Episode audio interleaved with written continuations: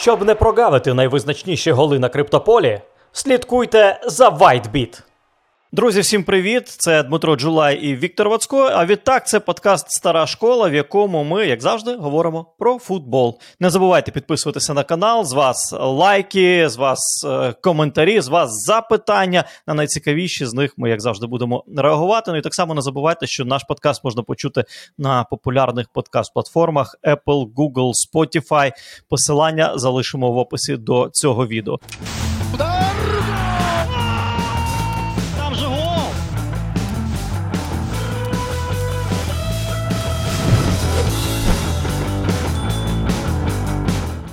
Дім, привіт. Е, і е, от дилема в мене є. Хочуть люди, щоб ми поговорили на тему е, жеребкування Єврокубків. Два наші клуби будуть у Євровесні. Е, отримали вони суперників. Шахтар зіграє з Реном в Лізі Європи. Реном, який обіграв київське Динамо е, у груповому турнірі. Е, Дніпро зіграє із АЕК Ларнакою в лізі конференцій. Е, АЕК Ларнака вибив Дніпро із е, ліги. Європи. І от розумієш, е, в мене в чому дилема? Чи є сенс зараз про це говорити, враховуючи те, що матчі будуть в лютому, і враховуючи те, що в реаліях українського футболу до лютого може трапитись все, що завгодно, і з Шахтарем, і з Дніпром. Е, Привіт. Та не тільки це стосується українського футболу. Навіть раніше це зараз взагалі у нас жеребкування було в листопаді. Раніше, коли жеребкування було там десь у грудні, так? В Іспанії, наприклад, коли витягували суперників Реалу, Барселоні, Атлетико, самі іспанці казали: зараз, зараз, у грудні, якби були матчі, там у грудні наступного тижня, ось ця команда могла бути фаворитом. Але що буде у лютому, у березні, ми не можемо сказати. Це навіть у Іспанії. Що вже говорити про е, наші команди? Тому е, можна. Визначити там якісь пари, які може тобі цікавішими здаються чи ні, але так говорити глобально про шанси. Ми е, маємо розуміти, що дещо може змінитися і кадрово. Ну в інших моментах теж у кожної команди.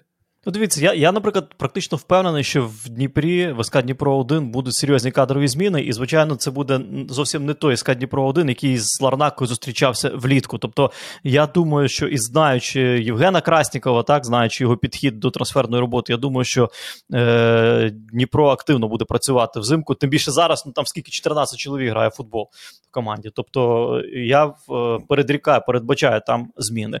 Е, у Шахтарі теж, я думаю, будуть якісь нюанси, якісь моменти. Там теж команда ліпилася на швидкоруч під нового тренера і з новим тренером влітку. Тому я пропоную все-таки до, до цих питань повернутися. Уже безпосередньо перед е, матчами. Е, а ще одна новина. Ще одна новина, яку я для себе викристалізував, вималював на тижні. Е, Блатер. Зеп Блаттер сказав, що е, вибір Катару як господаря чемпіонату світу 2022 був помилковим. Він таке, звичайно, вогняне інтерв'ю дав. Хто ти, ж ти... його вибрав? А, хто він ж його сказав, що він сказав, він, він сказав, це, це не я. Він сказав, це не я, це платіні. Платіні, а Платіні каже, це не я, це хтось інший. Слухай, ну там, ну в принципі, от дійсно, е, я так розмірковував над цією історією. Ну, ти читав, да, що що Блатер сказав, що е, мав бути чемпіонат світу в, в Штатах у 22-му році, але викликав президент Франції тоді Саркозі, по-моєму, да, е, Мішеля Платіні до себе і сказав, що треба Катару помощі. Треба Катару помощі, і Платіні, за словами Блатера, там завербував всіх в УЄФА, а Франція отримала замовлення від Катара на 14,6 мільярда доларів. Катар придбав у них винищувачі. Що скажеш? У Sunday Times було дослідження. Тоді, здається, 22 члени виконавчого комітету ФІФА голосували, якщо я правильно пам'ятаю. Так, так. І рахунок був 14-8 на користь Катара. Так, так, так, так. Вони просто проаналізували, хто де зараз. Ну, хтось вже пішов з цього світу, як, наприклад, Хуліо Грандона, Чак Блейзер. А майже всіх інших, майже всіх інших, або шукають у Сполучених Штатах, зокрема, як Джека Ворнера, який досі намагається, щоб не відправили його до штатів Тринидаду і Тобаго. Він це робить для цього, щоб цього не сталося, щоб не було цієї екстрадиції. Багато з них під слідством, багатьох звинувачують у отриманні хабарів. І мені дуже важко повірити у те, що дідусь Зеп очолював цю організацію стільки років, і жодного хабаря ніколи не отримав. Ти що? Ці, тобто, ці руки увесь виконавчий комітет, увесь абсолютно отримував хабарі. Причому це стосується не лише цих двох чемпіонатів світу 18-22 років. Там йшлося навіть про Німеччину 6-го року. Ну, здавалося, де там можуть бути хабарі. Так? Про 10-й рік, про Південну Африку теж розмови йшли. Тому що ну, це е, справді була машина із заробляння грошей. Якщо ти потрапляв до цієї системи FIFA, ти міг бути до цього ну, абсолютно непричетним до футболу. Але якщо ти міг потрапити ось до цієї системи, кастової, по суті, системи, у там тільки ось цих от витрат е, представницьких на день їм платили по 500 доларів, коли вони їздили там у якісь ну, різні країни, зрештою, е, саме якщо ФІФА відправляло. І зрозуміло, що все інше теж було безкоштовно. Було багато історій. Ти згадуєш, може, також ось цю історію із компанією ASL, коли там про телеправа йшлося, про те, як. На цьому вони там е, отримували хабарі. Той же Джек Ворнер у Тронідаді і Тобаго, коли якраз збірна вийшла у 2006 році на чемпіонат світу, успішно заробляв на перепродажу квитків. Ну президент Федерації. Ти уявляєш, він перепродує квитки або туристичні тури на е, чемпіонат світу. Так що, е, ну скільки Блатор? 86, здається, може вже тягне. Е, знаєш, так зробити, щоб про нього пам'ятали тільки хороше. Проблема в тому, що хорошого було дуже мало. Ні, ну це насправді наївно. От Він керівник, він президент, а всі були е, в долі, а він тільки був в темі. Ну куди це, кому це лізе, я не знаю. Але насправді, що вже 86 е, прийшов час трошки посповідатись, так? Ну, не знаю. Просто тоді ж ти розумієш, теж дуже дивно було, що раптом у 2010 році він продає одразу два чемпіонати світу. Двом країнам, які взагалі не повинні були проводити чемпіонати світу ці ніколи. Але так. може поспішав, може відчував, що у нього часу буде менше е, на цій посаді, і він не встигне тоді заробити. І він, і його посіпаки ці всі. Е, ну, слухай, Ніколас Легос, е, парагваєць, який теж отримував безумовно хабарі за ці голоси. Е, коли з англійцями спілкувався, вони просили його ну, підтримки його і Конмебол, бо він очолював Конмебол. На той момент е, у голосуванні він попросив, щоб на його честь назвали Кубок Англії. Ну, ти уявляєш собі турнір, якому ну, тоді ще не було 150, зараз 150 років. Тобто е, FA Cup Ніколас Леос. Ось таке Чуш, мало бути. Ну, ну, Парагвая, там з Колумбії доходить щось чи що? Я я не розумію. Я думаю, чи, що чи там своє є. Ну, Це просто це такий чудак, охренівший просто. Просто охренівший. Ну, ну насправді, насправді, і от коли ми коли ми такі речі читаємо, коли ми такі речі бачимо, зараз якось ти не дивуєшся, що ФІФА нічого не робить проти Росії, що ФІФА там і телеправа продали русським. Джані Інфантіно дружить е, з Оркофюрером. Почекай, Джані Інфантіно зараз живе у Катарі. Живе, постійно живе. Ну. Президент ФІФА. Навіщо він це Навіть Блатер про це каже. Я не розумію. Ну, Блатер просто в Швейцарії все життя, тому простіше це зрозуміти. А Інфантіно, здавалося б, теж може спокійно десь там собі е, е, жити. Ні, ні, він живе у Катарі. І е, ще тоді казали, і що влітку не буде чемпіонату світу. І що у цих умовах, коли там у тебе влітку плюс 50, це ж не тільки грати, а будувати. Стадіонів не було. Тоді всі казали, хто буде будувати, як буде будувати. Люди помиратимуть, тому що це ну справді умови не абсолютно е, непридатні для е, будівництва, зокрема. І коли зараз там 6, здається, з половиною тисяч або навіть так. більше людей е, померло на е, цьому будівництві, вони зараз про це почали говорити. Вони зараз почали згадувати: ой, ой, ой, як же ж так. Друзі, у Фавбет триває благодійне промо прокачка тачки для ЗСУ. Щоб знищення окупантів відбувалося ще ефективніше, Фавбет витратить частину від прибутку на придбання та тюнінг машин для військових. Проект триватиме 4 місяці. За цей час компанія планує закупити та передати 10 авто, кожне з яких буде прокачане для виконання бойових завдань. Процес ремонту та тюнінгу зможете побачити на youtube каналі проекту в стилі легендарного шоу Тачка на прокачку. А взяти участь у благодійному промо можна за посиланням у першому коментарі. На нових гравців, як завжди, чекає вітальний бонус. Все буде Україна! Слухай, брачу, є задачка. Пацанам із ЗСУ дуже потрібні тачки. Долучайся, брате, досить втикати. З тебе депозит, з нас місія їх прокачати. Тачки для ЗСУ. Є. Ти, а ми робимо ремонт. Декілька деталей та авто летять на фронт. Тачки для ЗСУ. Заганяємо в гараж, видаляємо пили бруд. Тюнінгуємо авто та знімаємо на ютуб. Тачки для ЗСУ. Десять жирних тачок чекатимуть на хлопців. Тюнінгуй тачки з фавбет, екзібіт буде в шоці. Оце насправді нонсенс. Мені самому дуже цікаво подивитися, що вийде з того чемпіонату світу. Як е, в такій країні, як Катар, е, приймуть 32 воно- воно збірні, вболівальників. інакше- Для кого це? Воно так чи інакше буде якось.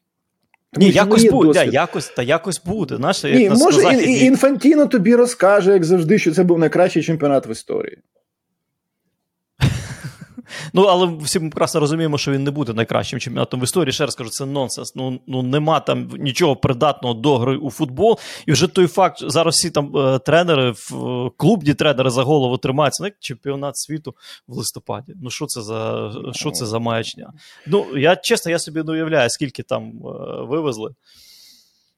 І наскільки наскільки люди е, покращили свій матеріальний стан, а оця от історія 14,5 мільярдів доларів.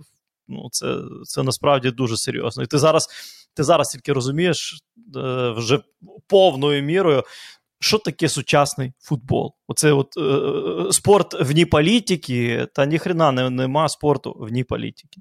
Е, ще одна топова новина для мене дуже несподівана. І от Денис Антонов запитує: Дані Алвес у заявці збірні Бразилії. Чого у цьому випадку більше? Бразилії бракує латералів високого рівня, якщо звертаються до 39-річного ветерана. Тіте потрібен саме такий гравець у роздягальні та на лавці, або це говорить, що Алвес у повному порядку. Е, Найбільше було дискусій у Бразилії саме з приводу Дані Алвеса. Те, що там не взяли Ферміну, ну це якось можна ще пояснити, зрозуміти. Е, Тіти напряму запитували на цій прес-конференції про е, Дані Алвеса. Що він сказав? Е, Я керувався кількома аспектами. Перший якість індивідуальної техніки, другий тактичний, третій психологічний. Чи це щось пояснює комусь? Кожен сам може вирішити.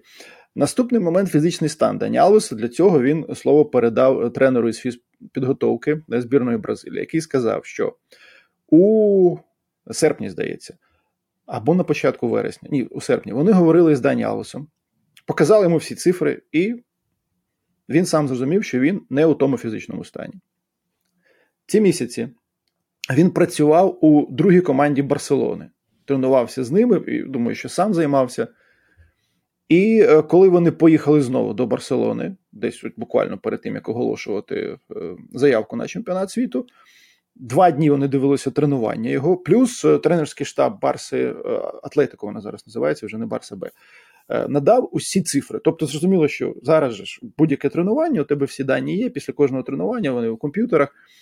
Вони подивилися на ці цифри, подивилися на дані Алвеса на тренуваннях, і тренер із фізпідготовки стверджує, що це той Дані Алвес, який грав на Олімпіаді за збірну Бразилії за фізичним станом. Тобто вони вважають, що зараз у 39 років так у нього є фізичний стан, який дозволяє йому грати на чемпіонаті світу. Тіто вважає, що з тактичної точки зору, тому що ми знаємо, як діє Дані Алвес. Так він може грати не лише правого захисника, а займати позицію у центрі. Йому це теж може щось дати. Тому вони викликали Дані Алвеса. Було теж запитання про те, як відреагували бразильці, на що Тіто відповів дуже спокійно. Я тут не для того, щоб задовольняти тих, хто пише у Твіттері або інших соціальних мережах. Так, ну він сказав е, таку цікаву річ, що е, звичайно всі прекрасно розуміють, що Дані Алвес це ж не той футболіст, як колись був в Севілії в Барселоні, який буде спокійно пробігати ні. 60-70 метрів. Але знаєш, який момент? Я звернув увагу. Е, Дивись, він виступав за Пумас, Унам Пумас в Мексиці, останній його клуб, так? Е, І я звернув увагу, він там грав на позиції центрального півзахисника. Ну, він ще в Сан Пауло, коли повернувся до Бразилії, його неодноразово використовували на позиції 10-го номера. Не лише Так. на фланзі оборони. А тут він от грає зараз він зараз в мене таке враження, от він чітко грав на цій позиції на, в центрі поля. Е, у складі Пумас. Тут питання в тому, що він з вересня не грає через травму коліна, і тому от він там в Барселоні, тренувався, приводив себе до ладу. І мені цікаво, де, е, де нам в Бразилії, в збірній Бразилії очікувати Дані Алвеса? Е, На правому фланзі, в центрі поля чи на лаві для запасних? Ну, я думаю, що все ж таки спочатку на лаві для запасних, а там же залежно від ситуації, я думаю, ось цей момент, про який казав Тіта третій, психологічно він теж дуже важливий, бо ми знаємо, як Дані Алвес е, впливає на футболістів. Плюс ось ця кількість неймовірно титулів, яку людина завоювала. Е, Це теж на його Він найбільше він 46 трофеїв в нього, він найбільш титулований Е, футболіст на клубному ти рівні. Пам'ятаєш, звісно, Зе Роберто, який грав у. Бундеслізі, зокрема. Він, коли повернувся до Палмересу, йому вже було за 40. І тоді достатньо було відео його звернень до партнерів по команді. По-перше, йому там вже було 41-42 роки. Ти дивишся на нього, на його м'язи, і ти розумієш. ну, Дім, ну це людина, та, Людина. це людина Так, тренажерної слухай. зали, так. Так, і ось цей вплив, який він мав на партнерів, на молодих, зокрема, футболістів, був просто неймовірним у Палмейресі. Тобто він тільки починав говорити все. Це як зараз Калоні говорить про Мессі. Коли він у роздягальні щось каже, ну ти Месі, там знаєш, там його голос і все. Каже, тиша, абсолютна тиша. Всі слухають, що каже Месі. Ніхто нічого не скаже, поки він не закінчить. І можливо, окрім того, що звісно є Неймар, так, але можливо потрібен ще ось такий персонаж, як Дані Алвес саме на цьому чемпіонаті. Тіте. Тим більше, наскільки я пригадую, в них з Неймаром повне взаєморозуміння, вони друзі. Так. Там, Е, Всі визнають у Бразилії, що це певний ризик. Але Тіте це людина, яка звикла брати на себе відповідальність, і він е, про це, звісно, говорить завжди. А з іншого боку, в чому ризик? 26 футболістів в заявці. Ну, все одно вважаючи, ну це ж Бразилія. Да, там кожен є тренером збірної, там кожен знає, кого треба викликати, і е, може свій дати список, у якому буде взагалі 26 інших е, прізвищ або прізвищок.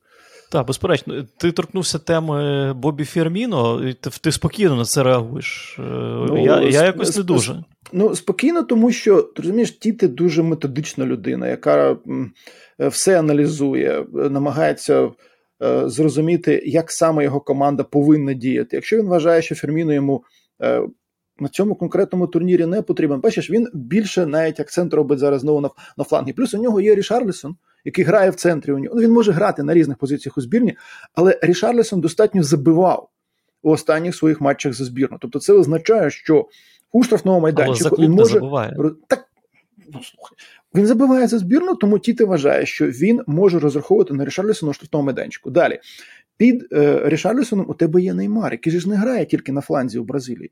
Неймар рухається дуже багато. Неймар на позиції десятки може опинитися. У тебе є Пакета, який підключається з глибини. Плюс він бере Габріела Мартінеллі, саме флангового такого чистого хорошого гравця. І в Бразилії одразу згадали: а от е, він же ж з Ітуану, е, Габріел Мартінеллі. А хто е, був у складі збірної Бразилії, теж вихованцем Ітуану, коли команда виграла чемпіонат 20 років тому? Жуніню Пауліста, Жуніню, який сидів поруч е, із Тіти на прес-конференції, тому що Жуніню зараз там координатор цієї е, системи збірних. Навіть на це звертають увагу, ось на такі забобонні моменти. Але з точки зору футболу можна зрозуміти. Тобто погоджуватися чи ні, але можна зрозуміти ось рішення не брати Фірміну. Ой, sorry, друзі, поки у мене є вільна хвилинка, я вирішив закупити новеньких WBT токенів. Це токен від платформи WhiteBit, який з'явився на полі кілька місяців тому, але за цей час уже встиг створити неабиякий ажіотаж. WBT токени розлітаються як гарячі пиріжки, тому я вирішив, як то кажуть, не ловити гав, а вриватися в гру уже зараз. До речі, ви знали, що WBT токен уже є на великих платформах, таких як Huobi, Gate.io і MEX. Це справжні кубки на ринку, які входять у топ найкращих криптобірж світу. Тому досить пасти задніх, час потішити свій гаманець. Переходь на платформу WhiteBit, щоб урвати найкращий WBT токен. А краще і не один. Лінк під відео. Сука, ну якщо ми вже заговорили про авторитетів, які мають е, стосунок до Барселони, е, Жерар Піке. Попрощався із Барселони, попрощався із болівальниками, сльози на обличчі, овація, багато емоцій. Е, ну і це був матч проти Альмерії. Для того, щоб потім потрапити в заявку на матч проти Осасуни, ну і е, теж відзначитись, не виходячи на футбольне поле. Дім, як ти сприйняв взагалі е, факт е, цього рішення Жерара Піке завершити кар'єру? Я не пам'ятаю, наприклад, щоб кар'єру завершували в листопаді. Ну, під час сезону. Ось це справді абсолютно е, несподівано, хоч тут є е, певні нюанси, на які у Іспанії теж увагу звертають. Там ледь не конспіративні теорії е, висувають, тому що ось ти кажеш овації. Овації від тих самих людей, які за кілька тижнів до того його освистували і кричали, що давай відмовляйся від зарплати, щось в такому стилі. Тому що треба згадати влітку перед Лапортою стояла велика проблема: як здихатися високих зарплат трьох футболістів: Бускетс, Жорді Альба, Жерар Піке. Бускетс сказав: Я йду після сезону. Тому вони вже планують: окей, ось е, цієї суми е, нам не потрібно буде витрачати. Альба залишається, Піке залишається. Піке, начебто, тут теж е, це інформація, яка у іспанських журналістів, е, е, Чаві сказав, що ти у мене будеш п'ятим центральним захисником. Це при тому, що взяти тих, хто є у Барси, е, вони ну, до навіть середнього рівня піке у найкращих своїх матчах навряд чи дотягнуть. Це Крістенсена особливо стосується. Ну, Раухо до середнього колись. рівня піке, піке топового. Ну, звичайно, топово, не, не, навіть Не, не, не того, який з інтером там показує. Піке сказав. беріть кого хочете. Я доведу, що я кращий за них, я буду грати. У матчах, у більшості матчів, точніше, у яких він виходив на поле, він справді грав добре. Але ми пам'ятаємо, як помилився проти Інтера, і чіплялися, розумієш, чіплялися саме за це. Чіплялися за кожну невдалу дію. Якщо він зіграв добре, мовчали. І це накопичувалося, ну так принаймні вважають деякі іспанські журналісти, що це от накопичувалося, коли Піке відчував, що у нього немає ніякої підтримки всередині клубу, саме клубу, це йде від президента. І оболівальники теж, тому що можна згадати, як вони Де Йонгу теж те саме кричали, що йди давай звідси, е, звільняй ось цю е, суму, яку тобі платить клуб. Е, Влітку це було. Тому що е, значно простіше потім поаплодувати Піке після матчу з Альмерією, коли він вже оголосив, що він йде. Е, Це абсолютно не спортивне, мені здається, рішення. Те, що він там десь помилився, так у нього ну, бували сезони, в яких він помилявся у деяких матчах. Але Піке, людина з його амбіціями, і ну, тут наклалося ще, звісно, е, те, що відбувається в особистому житті. Безумовно. Коли за тобою папараци постійно е, їздять і все. Він, можливо, просто не витримав, хоч здавалося, хто хто опіки має витримати- витримати. І ось цей момент, про який ти говориш, про вилучення у Памплоні. Е, Дехто вже вважає, що таким чином Піке е, розпочав свою президентську кампанію. Ну, от Е, я читав про це так е, Е, що, мовляв, мені самому всі ж, всі ж захоп... Тобто там не, не в тому справа було порушення, коли забивало Сосу на перший м'яч, чи не було. Хтось каже, було, хтось каже, не було. Тим більше, що Левандовського вилучили. Ну, вилучили, там є за що вилучати, так? Але ну, це нормальна реакція е, уболівальників будь-якої команди. І Барселони, і Реала, так по всьому світу. Ти все одно вважатимеш, що судді проти тебе. І коли ось так Піке вчинив, о, о, це ж молодець, молодець, правильно зробив. Е, Ніхто не буде перейматися тим, є той штрафний чи немає. Для уболівальника, особливо поведеного трошки, це все. все. От він, він, він зробив те, те як, як треба було е, зробити. Але саме рішення, ось це так, от, раптом. Воно, звісно, е, дивує у нього. Ну, якщо є пояснення, може колись. е, Ні, ну він і сам сказав, до речі, про це Він, він, сказав, що, він сказав, що він не вживав до арбітра тих слів, які було розповсюджено у медіа. Він особисто, коли розмовляв Ні, так- із арбітром, а потім е, це нібито арбітр почув це в роздягальні, коли футболісти між собою говорили, там кричали оці от, Ні, там про ну, матір слухай, там і ну, так далі. Звідки йдуть завжди ці всі слова? Кожен іспанський арбітр, коли вилучає футболіста, він у рапорті завжди вказує чітко, хто і що йому сказав. Чому так люблять ці рапорти читати журналісти після матчів?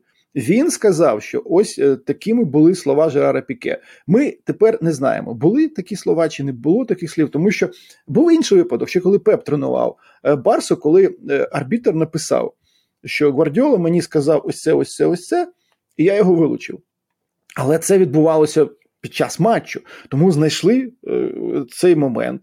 Е, навіть е, спеціалісти, які по губах читаю, взяли, і він е, довів, що ні, Гвардіола не казав тих слів які йому приписав арбітр. Тому, оскільки це взагалі було там десь біля роздягальні під трибунному приміщенні, ми точно не знаємо. А, я ж до чого написати казав. можна все що завгодно. От насправді оця історія із Піке, як е, людина, яка вже починає свою президентську кампанію. Я читав, що він навіть вже потихеньку починає підбирати людей у свій штаб. Ну, Піке, давай ми також ми повинні розуміти одну річ.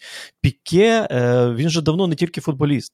Це людина, яка досить успішна в бізнесі. Це людина, в якої є там своя інвестиційна група, е, людина, в якої є кілька дуже успішних е, стартапів, так, які е, які розвиваються. Тобто він він успішний бізнесмен.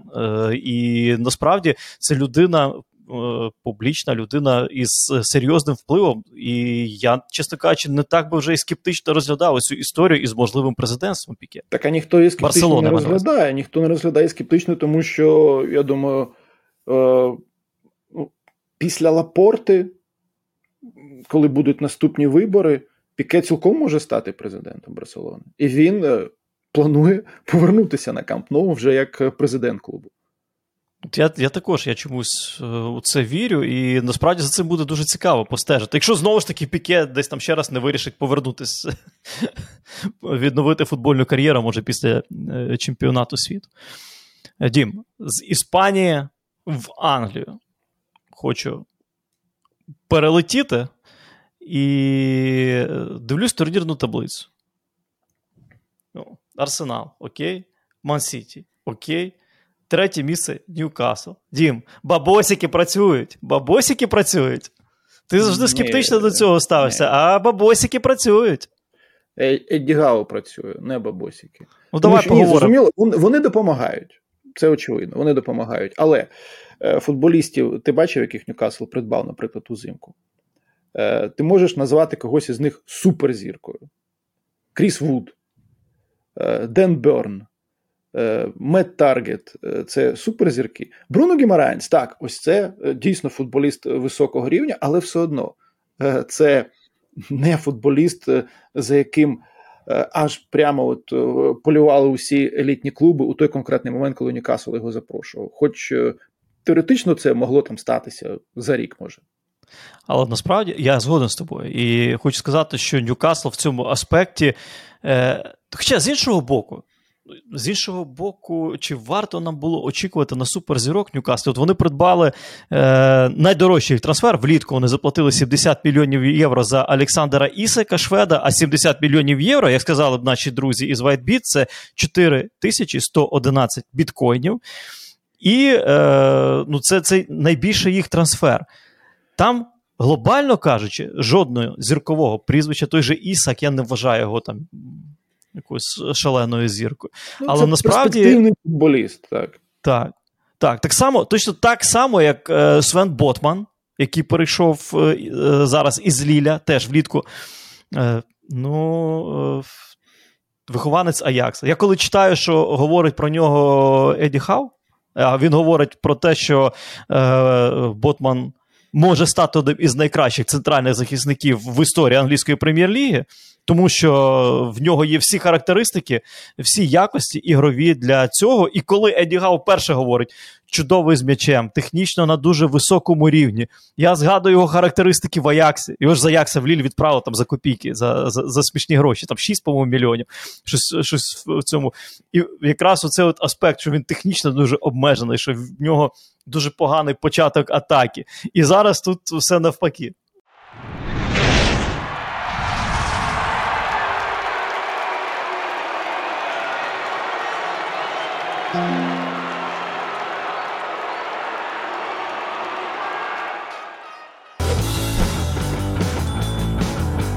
Еді е, якраз нещодавно е, розповідав журналістам, що він завжди у футболістах шукає позитивне. Він е, говорить кожному, кого вони беруть до команди: ми тебе взяли, тому що ти вмієш ось це, ось це і ось це. Але також ми хочемо, щоб у тебе покращилося ось це, ось це, ось це. Е, взимку е, трансфери були дуже специфічними, тому що не забуваємо, якраз рік тому прийшов Едді Гау до Ньюкасла, команда була у зоні виліту. Перше завдання найбанальніше, найпростіше не вилетіти. Ти можеш бути на той момент вже найбагатшим клубом світу, принаймні теоретично, але ти спокійно можеш опинитися у чемпіоншипі. Тому на той момент е, йому потрібно було спочатку зробити Ньюкасл таку командою середини таблиці, яка собі набирає необхідні очки для того, щоб залишитися у прем'єр-лізі. Все. І він над цим почав працювати. І е, не одразу все виходило. Там були е, результати, які ну, ще не влаштовували. Команда залишалася у зоні виліту. Перемога над ліцем на його полі стала е, ну, ключовою, в принципі, у всьому цьому процесі. Вони виграли 1-0 е, у прямого конкурента у боротьбі за виживання, і е, е, команда дійсно впевненіше зіграла на фініші сезону і фінішувала абсолютно спокійно. Ніяких проблем. Далі, ось якраз вже влітку, так ти говориш про Ботмана, потім Ісак прийшов. Тобто, це вже наступний крок. І завжди важливо, яким буде цей наступний крок. Теоретично для Ньюкасла це, ну, звісно, Єврокубки. Дуже багато років вже команда не грала в Єврокубках, і зміни помітні, дуже е, відчутні у е, Ньюкаслі у цьому е, сезоні. І, взагалі, якщо порівнювати, що було тоді, коли він почав тільки працювати. Команда стала значно більш збалансованою, команда стала агресивнішою, тому що у Стіва Брюса вони переважно зустрічали суперника на своїй половині. Зараз ми бачимо, як вони частіше перехоплюють м'яч на чужій половині. У них атака, якщо не помиляюся, третя в чемпіонаті, і один з найкращих захистів у чемпіонаті. Тобто, дійсно є баланс. Іноді е, ну, мені так здається, що е, Ньюкасл починає саме ось по структурі, по роботі нагадувати його Борнмут. Але ж можна сказати, так Борнмут багато пропускав. Так, Борнмут навіть тоді, коли е, команда дев'яте місце посіла у прем'єр-лізі, а це ну, для Борнмута, як міста клубу, це взагалі це божевільний результат. Вони 55 забили і 67 пропустили. Але так, це була проблема для Борнмута. Ну, вони, мабуть, і не могли собі дозволити взяти е, футболістів, зокрема захисників, які е, допомагали їм не пропускати стільки. У тому сезоні, коли вони були дев'ятими, там була серія з п'яти матчів, здається, у чемпіонаті, коли вони у кожному пропускали по три. І все одно команда фінішувала дев'ятою. Тобто у найкращих матчах. Тому на Ліверпуль обіграли 4-3. Е, у команди справді був ось цей баланс. А тут виходить, що є і виконавці кращі. Ну і плюс, звісно, він теж от, говорить, що йому дуже подобається тренувати і розвивати гравців. Мігель Альмірон у Стіва Брюса і Мігель Альмірон зараз. Це два різних футболісти. Е, Тому що, зрештою, коли вони обігрували Тотнем на виїзді, шість гравців було у складі, які були вже у команді раніше. От Для мене класичний приклад Динамо це коли сім футболістів, які програли Ксамаксу, потім обігрували Барселону. Ті самі футболісти. Різниця просто у роботі тренера. І все. І так само і тут. Е, тому він з самого початку пояснює свої принципи, як має працювати команда, якими мають бути тренування. І водночас він зазначив, що футболісти були відкритими. Вони хотіли працювати, бо він не знав, чого очікувати. І він каже: Я побачив, що кожен з них відкрита книга, кожен запитував, як ти можеш мене зробити кращим. Розумієш, от, е, тут теж питання дуже дуже цікаво постежити за ними вдовго, тому що, як не крути, ми повинні констатувати: перше, за два трансферні вікна Еді Гав витратив 236 мільйонів євро на придбання нових футболістів. Це важливо. Коли ти говориш там про е, про зміну, наприклад, е, я ще зазначу, на мій погляд, теж важливий трансфер. Це Нік Поп, е, голкіпер, так, який так. прийшов, замінив Дубравку і є першим номером. Трансфери без великих імен, але великі імена, ще раз повторюю, в Ньюкасл зараз не підуть на даний момент, тому що великі імена хочуть грати в лізі чемпіонів. Я пам'ятаю, е, перед Арсеналом оця от дилема стояла, що Арсенал випав із цього топового ешелона, тому що топові футболісти не підуть в клуб, який не грає в лізі чемпіонів. І Арсенал уже програє в цьому аспекті конкуренцію е, іншим там Ліверпулю, Мансіті, Челсі і так далі. Е, Ще один момент от момент розвитку. Той же Альмірон. Мені цікаво, Дім, подивитись е, на нього в наступному сезоні цей сезон може бути сезоном спалаху. Точно так само, як в минулому сезоні про нього говорили, що він робить цій команді. Він тут не потрібен, і тут ні до чого. Він ну е, атакувальний півзахисник. Він забиває один м'яч да взагалі. Одну е, гольову дію за сезон. 32 матчі у нього, один забитий м'яч, жодного асиста у минулому сезоні. Зараз говорять, що Джек Гріліш порівняно з ним. От він може йому шнурівки зав'язувати на буцах, тому що Альмірон е, за останні сім матчів в прем'єр-лізі забив стільки ж, скільки Джек Гріліш 100, 17-мільйонний за всю свою кар'єру за 54 матчі у складі Манчестер Сіті. І тут теж е, цікавий момент. Це просто спалах кар'єрний Альмірона, який зараз на піку і потім буде спадати. Чи ні? Ще один момент, Дім, я тебе запитаю: е, Алан Сен Максимен. Ну, у нього зараз травми, е, тому тут важко говорити про якусь стабільність. Сен Максимен свого часу дуже важко ковід переніс. Стів Брюс тоді що тренував, він казав: я вражений був взагалі, коли ну, молода людина, атлет, професіональний спортсмен, ледве ходив е, після ковіду. Тобто йому знадобився якийсь час, щоб повернутися на поле. Теоретично, це е, футболіст, який ну, от справді він щось додає завжди. Ще коли він у Франції грав, пам'ятаю, ну, можна говорити, що іноді він там тягне, може не віддати вчасно, але е, це один з тих, на кого цікаво дивитися. Але зараз через ці травми він то у складі, то не в складі, тому тут треба теж почекати. І е, інший гравець, про якого обов'язково потрібно сказати, це Кіран Тріп'єр. Досвідчений футболіст. От він якраз уособлює дуже добре оцю політику Ньюкасла зараз. Футболіст, який за багатьма показниками є одним із найкращих у прем'єр-лізі, не лише у команді, у всій прем'єр-лізі. І ми говоримо про роботу на атаку. Футболіст, який при цьому нормально захищається. Ми вже говорили, що захист один із найкращих у чемпіонаті, і він теж багато робить для цієї єдності колективу, тому що зараз всі відзначають, у них справді є ось ця єдність. І тут ти правий, коли ми говоримо про цю довгу дистанцію, чи вона збережеться. З появою кожного нового гравця, може більш зіркового, гравця із більшою зарплатою, може навіть. Тому що всі розуміють, Ден Бер на позиції лівого захисника, двометровий футболіст. Ну він не гратиме там за два сезони вже так у Ньюкаслі. Там, якщо ти вийдеш особливо до Ліги Чемпіонів, там будуть зовсім інші футболісти. Але зараз ось ця група футболістів настільки згуртована, е, що це дозволяє і, зокрема, здобувати результати. Вони програли тільки один матч. У так, чемпіонаті на останніх секундах на Анфілді вони пропустили, так. і матч з Мансіті 3-3 це один з найкращих матчів цього сезону, тому що вони реально вийшли грати проти чинного чемпіона. Так, і оцей от момент вражає. Дуже хочу подивити зараз, у 12 числа Челсі, е, їх матч теж теж певною мірою показовий. Але знову ж таки, у нас чемпіонат світу попереду, і попереду те, що називається е, шалений англійський зимовий календар, це от різдвяно-новорічний.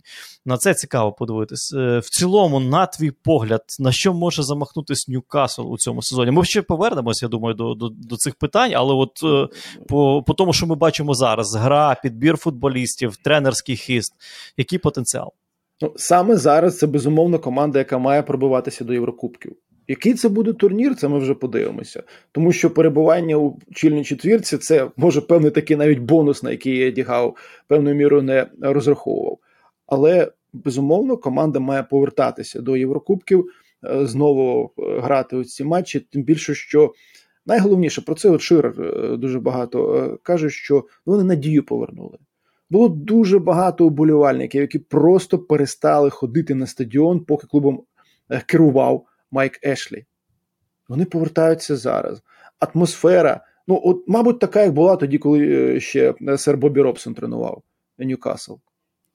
Слухай, ну ще один важливий момент є, про який теж треба згадувати. Ми говоримо, що зайшли там Саудівська Аравія, так, е, інвестор, е, і можуть купити всіх футболістів, але я от зараз читаю буквально коли позавчора новина. Е, ще 70 мільйонів фунтів інвестицій в розвиток інфраструктури інфраструктура, академія, там ну, серйозні вливання. Одна справа, футболісти, футболісти, а інфраструктура це це теж дуже важливо, якщо ти хочеш конкурувати там Сіті, Челсі, Манчестер Юнайтед, Арсенал. У цьому регіоні Англії завжди було багато цікавих футболістів, вихованців саме ось цієї частини північно-східної, повно було у різних клубах. Е, і той же Ширер навіть казав, він поїхав до Саутгемптона свого часу, коли ми там скільки років, 15, здається, було. Через усю країну він поїхав до Саутгемптона. І пізніше теж були футболісти, які народжувалися там Ньюкасл, там Мідлсбро. Ну, Сандерленд тут не скажеш, тому що найпринциповіші суперники, але е, так чи інакше, е, там є з ким працювати. І якщо будуть належні умови у молодих пацанів, так, у Ньюкаслі, їм не потрібно буде їхати до академій інших клубів. І про це теж говорили, до речі, ну і власники так, тут треба ще й пам'ятати, що є фінансовий фейрплей, за ними дуже уважно будуть стежити у Мансіті, е, у Челсі, у Ліверпулі, тобто, щоб вони там нічого не порушили, бо е, тоді ж зазіхнуть на святе, на місця у цих команд у Лізі Чемпіонів. Тому е, зовні ці нові власники вони дуже хороші. Вони все роблять правильно, вони говорять усі правильні речі, вони розказують про академії, про все і дійсно вкладають у це гроші. Але подивимося, подивимося, коли вони реально якщо стануть реальними конкурентами ось цим великим клубом, так якими тоді будуть розмови, якими тоді будуть стосунки? Питання від нашого глядача із ніком Username. Зінченко повернувся після травми. Арсенал виграв нічийний матч. Зіна нічого особливого не зробив. Як думаєте, за час його відсутності його місце в основі вже не таке міцне? Ну, мається на увазі матч проти Челсі 1-0 перемога Арсенала і повернення Зінченка. Тут, напевно, ключове е, місце в основі Зінченка це, це те, за що хвилюється кожен український вболівальник. Е, Зінченко е. пропустив 9 матчів. Після от у нього був останній поєдинок проти Тотнема, і 9 матчів він пропустив. В цих 9 матчах Арсенал здобув 7 перемог, зіграв нічу з Саутгемптоном, програв в Лізі Європи ПСВ Ейнтховен. На позиції лівого захисника пробував Артета, ну, компенсовував відсутність Зінченка. Спочатку Тірні грав, і в останніх матчах грав Томіясу. Томіясу, який ну, Тірні, здорового Тірні, витіснив із стартового складу. І от, напевно, це те, що хвилює наших болівальників. Е, що там е, японський самурай вибив нашого воїна із стартового складу? Коли вилітають інші футболісти, основу в різних командах, когось цікавить, е, чи хтось когось вибив е, саме через травми. Розумієш, якби Зінченко був у, е, готовий грати і не виходив у стартовому складі, я б ще розумів е, ці запитання. У людини була травма. Хто грав в основі проти Челсі? На позиції лівого захисника? Томіясу? Ну, Зінченко грав. Ну, так Зінченко грав. Тобто, е, повернувся основний зараз футболіст на цій позиції. Футболіст, якого Артета хотів бачити у цій команді. Він спеціально саме його брав е, під свою гру. Тобто далі ми побачимо, як воно буде. По-перше, і з точки зору фізичної е, підготовки і всього іншого. У Кубку Ліги проти Брайтона в основі вийшов Тірні. Зінченко з'явився вже тоді, коли команда 1-3 програвала. Ну, давай так, от е, по нинішньому сезону.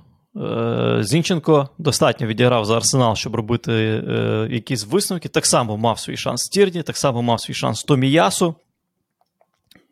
В конкурентній боротьбі між цими трьома футболістами український вболівальник може бути спокійним, буде грати Зіна. Ну, ти не можеш бути спокійним у такій команді, як Арсенал. Все залежить від футболіста, просто ще раз можна наголосити. Його брали як гравця основи. Е, він е, додає е, те, що потрібно Артеті грі цієї команди. Так само, як Томас Парти є дуже важливим ключовим гравцем у матчі проти Челсі. Це було помітно у багатьох ситуаціях, особливо коли Арсенал був без м'яча. Тому, якщо людину беруть під основу, вона виходить у основі. Так, травма може завадити, таке траплялося, коли вбивали, але я б не сказав, що Томіясу Е, тим більше він на правому фланзі також може грати в обороні. Це футболіст, який дає ось ті самі маневри у кожному матчі, які е, може дати е, Зінченко. Проти Саутгемптона це, до речі, було особливо помітно. Ну, насправді, е, насправді, ми зараз, е, якщо вас цікавить, друзі, то ми зараз бачимо тільки підтвердження того, що е, Зіна дуже корисний для цієї команди. Для команди, я хочу акцентувати увагу, для команди Арсенал тренера Мікеля Артети. Він, як жоден інший крайній захисник, і правий, і лівий, дає якість атакувально, дає якість е, в підтримці атаки, дає якість е, в розвитку атаки, робота з м'ячем, е, передачі, підключення. До атаки, робота в пресингу, високому пресингу на чужій половині поля. Це те, що не дає жоден інший крайній захисник Лондонського Арсенала на даний момент. І Тірні, і Томіяс. Це стосується, якщо ми говоримо про е, людей, які грали на цій позиції на лівому фланзі оборони Лондонського Арсеналу. Тому поки що за Зіном ми можемо бути спокійними. Поки що, е, давайте так, синочок Артети має своє місце на футбольному полі. Сергій Вихованчук запитує. Е, хотів би почути вашу експертну думку про гру теперішньої Аталанти та тренерську діяльність Гасперіні. Чи не здається вам, що його тренерське бачення стає потроху застарілим? Та цікаво, що чекає Малиновського в Аталанті, яке продовження кар'єри Руслана буде найкращим для його розвитку? Дякую за відповідь. Ну, розділимо на два моменти, напевно. Так, тренерська діяльність Гасперіні. Ну, мабуть, це знаєш нормальна реакція, коли команда грає чвертьфінал Ліги Чемпіонів. Гасперіні великий. Е, коли у команди погані результати, методи стають застарілими. Ну, Це багатьох тренерів, мабуть, стосується. І е, запитують, чи не потрібно щось е, раптом міняти. Ну, Керівництво таланти вирішуватиме, що і як робити. Але... Ну, чи такі вже погані результати? Послухай, ну, ну, ну так дивлюсь, я дивлюсь табличку, 27 очок в Аталанти. Ну, 27. Вони програли Лечче, так, у останньому ну. турі на виїзді. Ну, програли, ну він там поміняв весь склад і теж його там Ні, ну, замучили просто... запитаннями, чи треба було міняти 9 чоловік е, ну, ротацію. А, а, Аталанта, ну це зовсім не та команда, яка постійно в кожному сезоні. Я не, не знаю, чи було таке колись, щоб як от з Гасперіні вони чітко трималися ось саме на цих, ну, чільних позиціях у чемпіонаті серед лідерів стільки сезонів поспіль в історії клубу, коли таке було. Чи було Мені здається, взагалі? Мені здається, що зараз взагалі от, е, воно все в Аталанті виглядає як формування нової команди, якийсь перехідний так. період. Період, е, коли відійшли або відходять старі лідери, так е, ну ми ж згадуємо там І... Папу Гомес, Ілічіч, ми згадуємо Гозенса, так, ми згадуємо Фройлера, ми згадуємо той той же Толой там не грає, Ромеро. Це футболісти, на яких трималась ну, Аталанта попередньої каденції. Та от успішна Аталанта попередньої каденції. Зараз е, мені здається, що команда переживає е, ну, дуже серйозно... дуже часто. Це, до речі, свідомо тренер робить. Тобто він розуміє, що потрібна ця перебудова. Він її починає, і і ззовні може здаватися, що все вже не працюють методи. У мене теж, до речі, от приклад, знаєш, саме по Динамо, коли у 2000 році з групи не вийшли, коли грали із Андерлехтом, ПСВ та Манчестер Юнайтед. І десь е, рік минув чи два, мені трапився матч е, на Олд Траффорд знову. І ти дивишся, команда робить ну, правильно все робить. Не так якісно, як могла б, як робила ще за рік-два до цього. Але вже тоді теж у Лобановського, мабуть, була ось ця ідея, так? що має команда робити і як е, вона має виглядати. І, е, зрештою, так, ну, вже без Валерія Васильовича, але все ж у 2002-2003 роках команда вже боролася за вихід з групи до останнього туру. І хто знає, якби він був, може вона би вийшла е, з групи. Але суть у тому, що ну, це нормальне явище для для вболівальників, для журналістів, коли нам здається, може, що саме методи тренера не працюють. Може, це якраз у той момент, е, коли він починає те, що зрозуміло тільки йому тому що Гасперіні ну, достатньо досвідчений е, все ж таки тренер і багато чого е, бачив у своїй кар'єрі. Щодо от Малиновського, це інше питання. так? От дивись, тут е, Аталанта витратила 98 мільйонів євро на трансфери цього літа. 98 мільйонів євро вони ніколи не витрачали так багато на нових футболістів. Якщо подивитись, проаналізувати склад, там в центрі оборони. Ну, Напевно, лідер ключовий це Деміраль. Йому 24 роки, всього-навсього. Скальвіні 18 років. так, Приходить цей там е, Околі 21 рік, Руджері 20 років, е, Сопі 20 років, е, Хейлунд 19 років, Едерсон, центр поля 23 роки. Е, приходить. І ми розуміємо, що ну, от були там Папу Гомес, був Ілічич, там 30 плюс. Е, зараз е, Лукман е, теж трошки інший вік у цього футболіста. І звичайно, що є оці от зміни, є ці метаморфози, але ще раз підкреслюю, ну більше за таланту в чемпіонаті набрали зараз хто? Е, Наполі і Мілан. Тобто там там ну, не все так погано. Тобі ж в такому чемпіонаті, як італійська серія А, де відбирають очки кожен в кожного. І навіть матч Аталанти із Наполі, ну, мені Аталанта сподобав. Аталанта нічим не поступалась лідеру Наполі, про якого ми навіть ми тут говоримо, напевно, найчастіше серед ці, серед цих італійських клубів. Аталанта на нічию, як мінімум, награла в тому поєдинку, вона незаслужено програла. Ти ще й цю цифру покуштуй. 98 мільйонів євро. А вони ніколи стільки не витрачали. 98 мільйонів євро. Це для багатьох клубів це так. Витягнути із е, задньої кишені і там на стіл покласти. Так, ну вони продали там, вони тільки за Ромеро 50 отримали від Тоттенема. Вони і продали нормально, там е, ну, в мінусі може мільйонів, ну до 20 мільйонів. Але але сама суть, вони витратили на нових футболістів. Тобто, це про що говорить? Це говорить про те, що є зміни в команді і е, змінює, змінює команду Гасперіні команда молодша. Якщо про Малиновського говорити, знаєш, багато розмов було про те, що е, ну, про його контракт, який, е, що що там в нього з контрактом. Е, І насправді він прийшов у 2019 році із е, Генка і підписав контракт на 5 років. З опцією продовження на ще один рік. Тобто в нього контракт, е, це 100% інформація до 24-го року, плюс опція продовження ще на рік. Е, тому яке майбутнє Руслана Малиновського? Це дуже делікатне питання, тому що коли ти дивишся на те, що говорить Гаспаріні, він е, говорить про те, що хоче в атаці мати футболістів більш орієнтованих на гол. Е, і дивишся на Лукмана. От зараз Руслан скільки е, сім матчів поспіль не грав в основному складі Аталанти. Лукман за цей час забив 5 м'ячів. Лукман це ну, це форвард. Я я його так вважаю, я його так сприймаю, як форварда. Малиновський це плеймейкер. Це десятка. І матч з Лечі, я думаю, теж багато кому багато чого показав. Е, Малиновський футболіст, який може асистувати партнеру, більше заточено на те, щоб асистувати партнеру, е, віддавати гольову передачу, ніж на те, щоб забивати м'яч. Ну, Такий стиль футболіста. Ти ж не можеш поставити Златана Ібрагімовича в центр оборони сказати, відбирай м'яч, а потім говорити, Златан поганий, тому що він в центрі оборони грає не найкращим чином.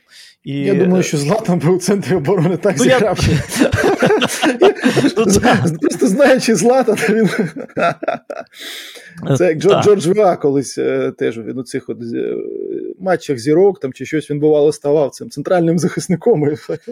Та ну в матчах е, та, в матчах зірок багато що статись. Тому е, тому в, е, така от одна теорія, чому не грає Малановський, тому що Гаспаріні хоче від гравців, які грають в атаці, більше голів. Він хоче, щоб е, забивали, як колись Папу Гомес і Іричич на двох. Обігрували там, один в один вирішували і забивали. Малановський все-таки трошки іншого спрямування е, футболіст, але є ще один нюанс. Я колись, е, знаєш, яку річ вичитав. Е, ну, Є ж багато цих от ресурсів е, вболівальницьких. Е, стосовно італійських клубів, е, я вичитав таку штуку, що е, Малиновський є улюбленцем президента Аталанти Перкасі.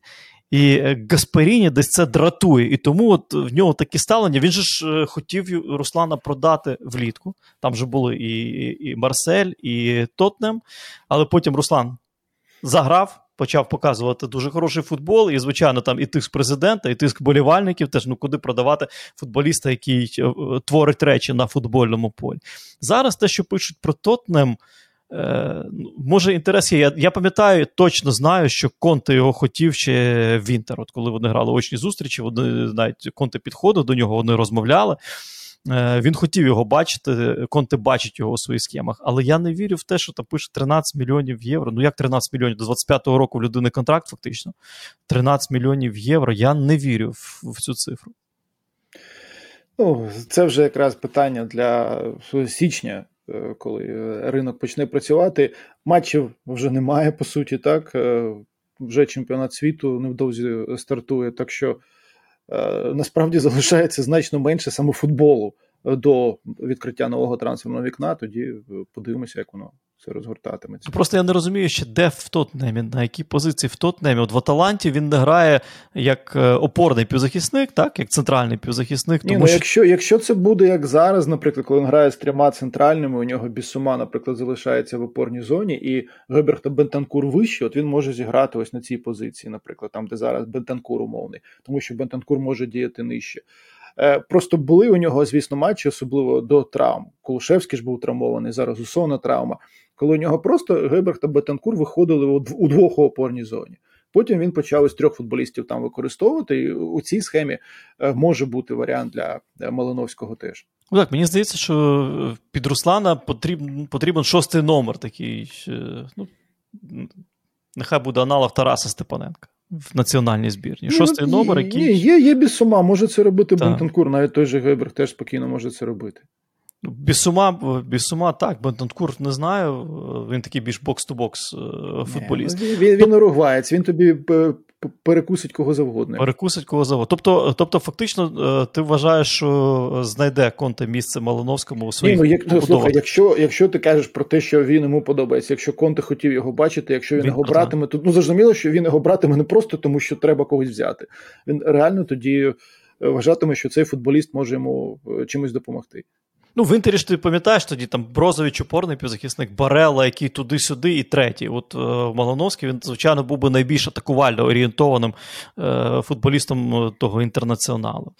Тому, е, ну, зрештою, подивимось, правильно? Зима покаже. Хоча я, чесно кажучи, не дуже вірю в, в те, що Руслан, ну, що Аталанта е, взимку.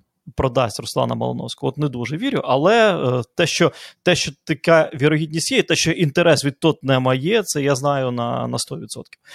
Тому подивимося, як вони там е, домовляться. Ну а ми що? Ми будемо на сьогодні завершувати. Дім, я пропоную відразу знаєш, що зробити. Відразу проанонсуємо наш наступний випуск старої школи. Друзі, він буде присвячений чемпіонату світу, який стартує у Катарі. Ми е, такі от невеличкі прев'ю зробимо. Хотіли починати вже з цього випуску, але в принципі розуміємо, що це такий певний нонсенс у цьому є, тому що е, невідомі заявки команд. У нас он, е, от говорив про Сенегал, Мане зламався зараз. Та? Так. е, матч Баварії. До речі, не зрозуміло, буде він грати чи не буде грати, тому що одні пишуть, що вибув е, не на чемпіонаті світу, інші пишуть, що встигне відновитись. Тому почекаємо вже Тут, тут якраз ризик для збірної, тому що Манету, звісно, хотітиме. Так. Але питання Так. в тому, ти можеш його включити до заявки, він вийде тобі зламається у першому матчі вже.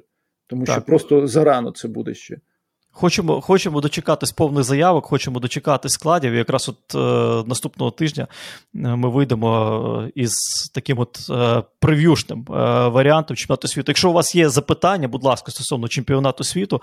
Е, того, що буде у Катарі стосовно команд, стосовно футболістів, ставте запитання. Ми спробуємо на них е, відреагувати, спробуємо відповісти на ваші запитання. Ну а на сьогодні що? На сьогодні будемо завершувати. Е, Дякую вам за увагу. Ще раз із вас лайки, із вас підписка, із вас коментарі, запитання під відео. На сьогодні це все. Щастя вам, здоров'я, миру. Зустрінемось.